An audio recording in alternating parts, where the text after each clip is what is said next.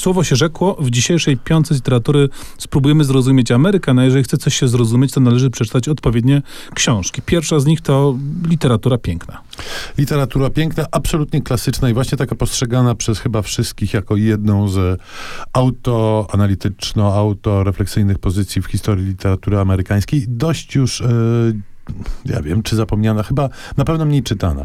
To książka, tak, która... na każdej liście lektur się znajduje, a podejrzewam, że mało kto sięgnął. A niesłusznie. To książka, która e, otrzymała swojego czasu e, Pulitzera, była e, też dość kontrowersyjna. Dziś myślę, że e, przede wszystkim e, ta jej część humorystyczno-satyryczna przekonuje. Książka nosi tytuł Babbitt e, i została napisana przez Sinclaira Lewisa i opowiada o klasie średniej Ameryki, a przede wszystkim o tytułowym Babicie, który mieszka sobie we miasteczku Zenit, które jest no takim typowym amerykańskim miasteczkiem. I trudno rzeczywiście byłoby je e, odróżnić od, nie wiem, od jakiejś Milwaukee, Minneapolis czy innego Indianapolisu. I jest to miasteczko pełne takich samych ludzi, którzy robią to, co robią, bo inni robią to również. I mamy do czynienia tutaj z tłumem konformistów.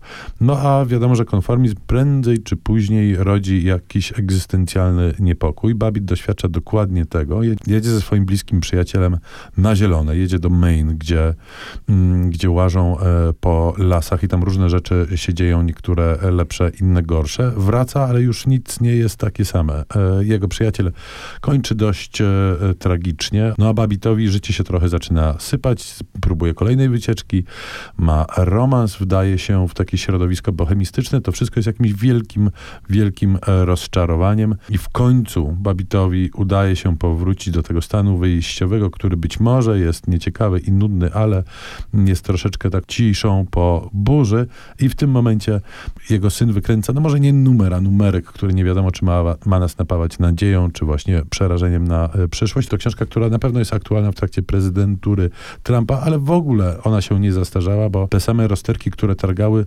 Babitem, targają społeczeństwem amerykańskim cały czas, no bo self-made man znaczy nie tylko, że tworzymy swoją własną tożsamość, ale że rzeczywiście nikt nam w tym tworzeniu nie przyjdzie z pomocą. To znaczy ani instytucje kultury, ani e, placówki edukacji niższej czy wyższej. Musimy to sobie wyskrobać sami i to czasami kończy się albo konformizmem, albo autodestrukcyjnym buntem. Czy ja rozumiem, że Babbitt pokazuje nam tą szarą Amerykę, natomiast Ameryka ma też swoje legendy i swój bardzo barwny aspekt i ten właśnie aspekt pozwala zanurzyć się książka Marka Wałkuskiego pod tytułem To jest napad, czyli kawałek nieznanej historii Ameryki. To nowa rzecz, stosunkowo niedawno trafiła do księgarni. Mark Wałkuski jest korespondentem radiowym, który od lat mieszka w Stanach i rzeczywistością tamtejszą zajmuje się na co dzień, a tutaj patrzy na Amerykę z tej kryminalno-bankowo-napadowej perspektywy, bo to jest książka, która opowiada w ogóle o zwyczaju napadów na bank, który wszystkim nam się z Amerykanami bardzo kojarzy. Wiemy przecież, że w każdym miasteczku na Dzikim Zachodzie był salon i bank, no właśnie po to, żeby można było na niego napadać.